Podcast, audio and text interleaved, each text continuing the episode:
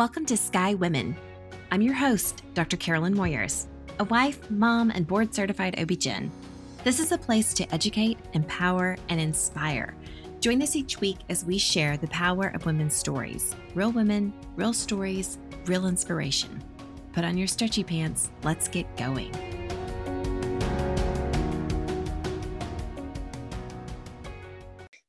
Welcome back, friends, to another episode of Sky Women. Thank you for joining me each week. Today, I want to share with you um, a couple of books that I am reading. I'm always reading usually one business book and one self help book. And currently, uh, one of my favorite books that I've read twice now is I'm So Effing Tired by Amy Shah. So I listened to this on audio one day when I was thinking, why am I so effing tired? And it is this beautiful book that puts all the science into one place.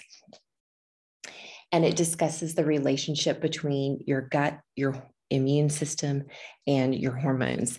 It is truly an amazing book. I cooked out of it this last weekend. I'm loving it. It is the only place I've ever really seen all the science put together in one place. My husband is on the other side of the room rolling his eyes because he's been studying this stuff for years.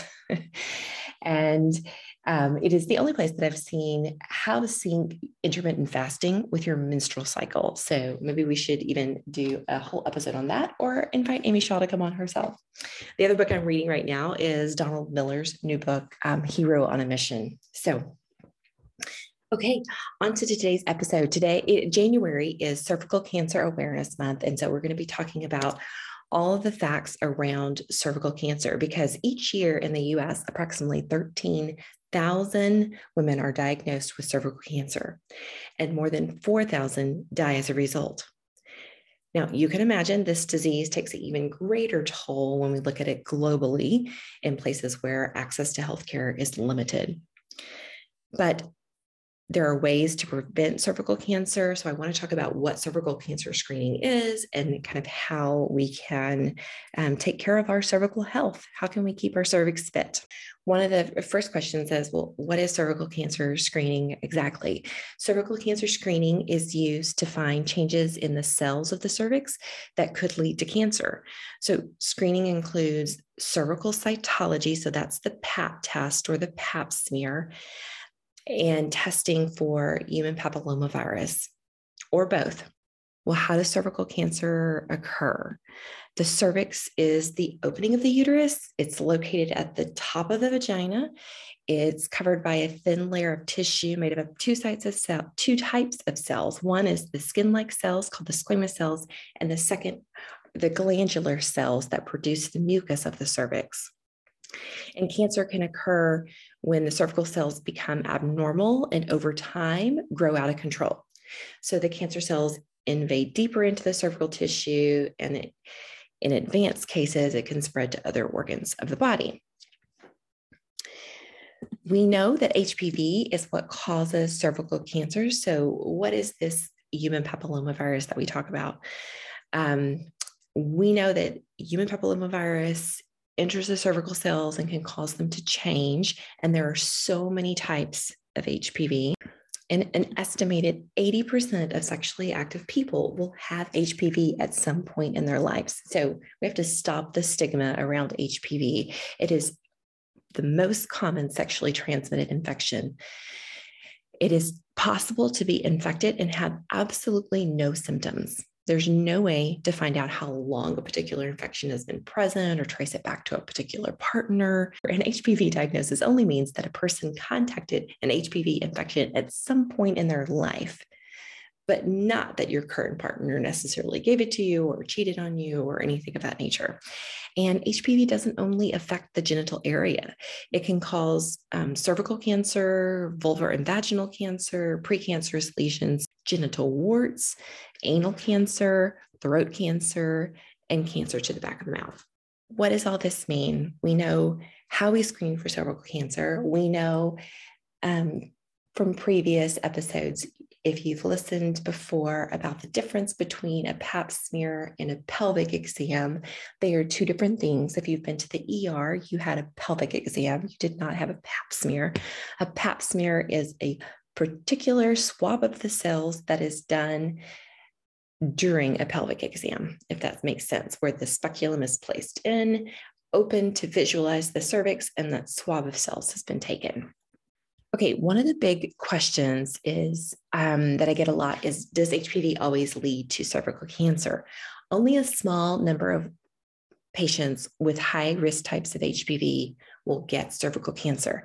Because of the body's natural ability to fight infection, most HPV infections go away on their own.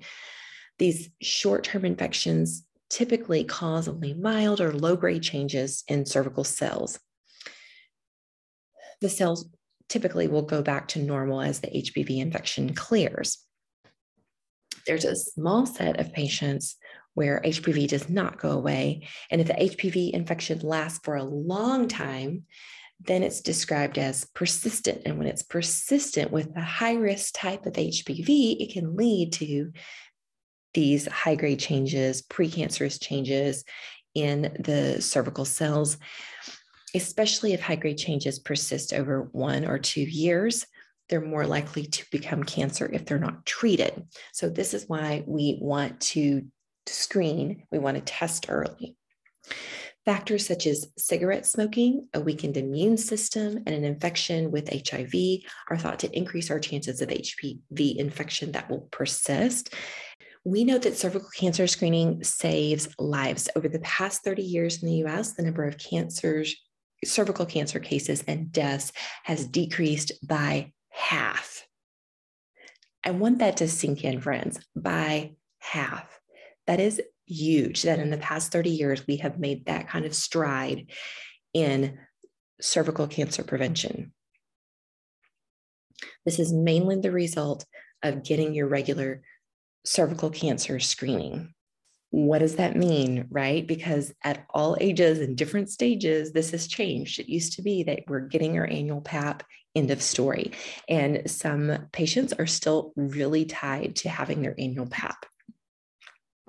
So I want to walk you through um, how we do cervical cancer screening. Okay. There are new updated guidelines, and there was some controversy over this. I don't know if you remember last year, we did a big campaign for Don't Take Away My PAP. Um, now, several organizations, including the American College of OB/GYN, the Society of Gynecologic Oncology, and a SCCP and the United States Task Force for Cervical Cancer Screening Recommendations have all come together to update their screening guidelines and adopted these guidelines that I'm not sure I'm wild about. I'll, I'll kind of give you my opinion here. Um, but essentially, um, screening begins at the age of 21. Age 21 to 29 years of age, you get your pap smear alone. Now, if your pap smear is normal, beautiful. If it's abnormal, then it gets reflexed and we find out what your, if HPV, high risk HPV is present. Okay. And then here's where it gets a little bit tricky. So, after the age of 30, you can do any of the following types of screening. So, there's three options. One is your PAP alone every three years. Two is FDA approved primary high risk HPV testing alone every five years. Number three is co testing, high risk HPV testing and cytology in the pap smear. So you'll get your HPV test and your pap smear every five years. The third choice is my favorite. I like co testing. That's what we call high risk HPV plus PAP. And that is definitely my favorite for women ages 30 to 65. Now, you say, oh, why did you say 65, Dr. Moyers? Because no screening is necessary after the age of 65 if you've had adequate negative prior screening results. So, what does that mean? Adequate negative prior screening test results is defined as if in the previous 10 years you have had three consecutive negative pap smears or two consecutive negative pap and HPV test. So the co testing, PAP plus HPV.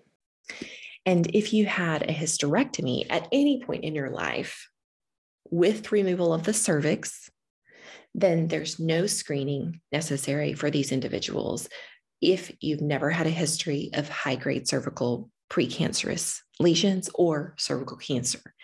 If you've had a history of high risk abnormal pap smears or cervical cancer, then your screening is completely different. But if you had a hysterectomy with the cervix removed for benign reasons with no history of previous abnormal pap smears or cervical cancer, then you don't have to have pap smears anymore. So that's kind of exciting, right? Um, just to, to know what the guidelines are, to know what the recommendations are, and kind of understand um, where they're coming from. You may be asking yourself, well, um, wh- why is it not recommended yearly anymore? the research over the past decades show that there's no overall advantage to having yearly pap smears over having your pap test every three years. I know it blows everybody's mind. Women who have yearly screening undergo more follow up tests and treatments for what turns out not to be cancer than women who have testing every three years. So, what are the follow up tests? colposcopy, cervical biopsy, different treatment options such as a LEEP, a loop electrosurgical excision procedure, or invasive procedures that can be uncomfortable. And it increases anxiety, and we're not getting more diagnoses. So we want to balance, you know, avoiding these unnecessary procedures with adequate screening. And so that's why these new guidelines have come into play. So, why is cervical cancer screening recommended even if you're not having sex? In rare cases, HPV can be spread by genital contact without sexual intercourse. So, this may be same sex um, partners, this may be um, oral sex, so, one of the big questions I get a lot is Do I still need to see my OB-GYN every year if cervical cancer screening is no longer recommended? And this is a big yes for me. I think that it's important um, to have regular routine visits. Could this be with your primary care doctor? Sure. If you're getting a comprehensive health visit, I think that that's wonderful. I just don't want you to, to miss that it it's been three years, right? So everyone go check and see when your last pap smear was. Are you due for a pap smear? You can give us a call at Sky Women's Health and we'll get you scheduled. But these visits with your OB-GYN are an opportunity for you to learn more about how to prepare for pregnancy or discuss your birth control options or to address menopause issues or vulvar health. Um, I can't tell you the number of times that I've noticed um, changes to the vulvar skin that might need a biopsy um, and found other diagnoses such as lichen sclerosus. So, your OB-GYN can also help you to identify diabetes or heart disease and get you sent to the right provider. So, I want to go back to HPV to talk a little bit about the HPV vaccine because this is really remarkable. It is a cancer preventing vaccine. It is amazing. It's one of the best ways to prevent your infection from HIV is the vaccine. The HPV vaccine protects against the HPV types that are the most common cause of cancer, precancer, and genital warts. And in October of 2018, the US Food and Drug Administration approved the HPV vaccine for ages 27 to 45. The vaccine was already approved for those ages 9 to 26 years of age. The vaccine is safe and effective in preventing new HPV infections in this age group. So the 27 year to 45 year old. HPV infection, um, if you if you're already infected with a, a sorry, I'm twisting my words today. If you already have a strand of HPV, a certain type of HPV, um, then the vaccine does not cure, but it may protect you against other types of HPV included in the vaccine that you haven't been infected with.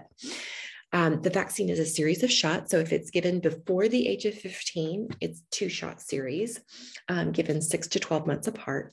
And if it's given after the age of 15, it requires three injections. The vaccine works best for a person before exposure to HPV. And that's why um, it is given or is recommended for girls and boys at ideally around ages 11 to 12. This does not increase promiscuity. It is part of the vaccine schedule. Are there other ways to protect you against the human papilloma virus? other than the vaccine? And the answer is yes. Limit the number of sexual partners because more partners in your lifetime equals more risk. And use male or female condoms to reduce risk of infection from the skin to skin contact. The purpose of a pap smear is to prevent and detect early cervical cancer.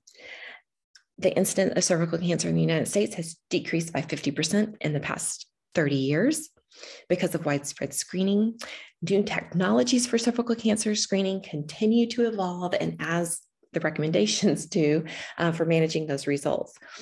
In addition, there are different risk benefits considerations for women at different ages, as we've talked about with the age specific screening. And most cases of cervical cancer occur in women who were either never screened or screened inadequately. So please get your cervical cancer screening to help keep your cervix fit. If you're eligible for the HPV vaccine, get your vaccination. This can be done through your OB-GYN, through your health department, through your pediatrician, depending on your age and where you are. These recommendations apply to individuals with the cervix, who don't have any signs or symptoms of cervical cancer, regardless of their sexual history or HPV vaccination status. Okay, they do not apply to individuals at high risk of the disease, such as somebody who has had a diagnosis of high grade precancerous cervical lesions. They don't apply to individuals who've been exposed in utero to something called DES or who have compromised immune system, such as somebody with HIV infection. Okay, so I just want to make sure that we're clear on those screening guidelines. And remember that the cervical cancer options have expanded cervical cytology which is your pap smear your primary high risk hpv testing and co-testing are all, all effective in detecting cervical cancer the most important inadequate cervical cancer screening remains a significant problem in the united states and this is definitely seen when there's inequities across the entire uh, spectrum for cervical cancer care. And um, this reminds me of the National Breast and Cervical Cancer Early Detection Program. You can see if your community has this. Um, I have seen this in action in a rural community, and it is a lifesaver. But the program is across the US. Um, it, it funds low income, uninsured, and underinsured women and helps them to get access to timely breast and cervical cancer screening. Again, that's called the National Breast and Cervical Cancer Early Detection Program. All right, friends, I hope that you have found this informative. Go ahead and leave me a comment if you have found this helpful, if you've been curious about the guidelines and why the guidelines are seem to have changed so much in the last 10 years because they are continually evolving. Until next week, be well.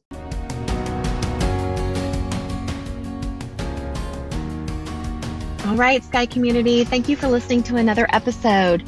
This episode was sponsored by Sky Women's Health. As a reminder, we're in the Dallas Fort Worth area and we help relieve back pain and pelvic pain in pregnancy and beyond. If you are pregnant and having pain and you feel like you have no reliable way to relieve it, look us up at skywomenshealth.com, request an appointment, and we'll call to get you scheduled. As a board certified OB-GYN with a neuromusculoskeletal medicine fellowship, I help you realign with hands on drug free treatment and relieve pain on the spot without medication. We'll help you maintain these results through your pregnancy and postpartum period. Every pregnant person deserves this, and we are so excited to serve you. You can find us on our website, as mentioned, or on social at Sky Women's Health, or you can call the office at 817 915 9803. That's it for today. Until next week, be well.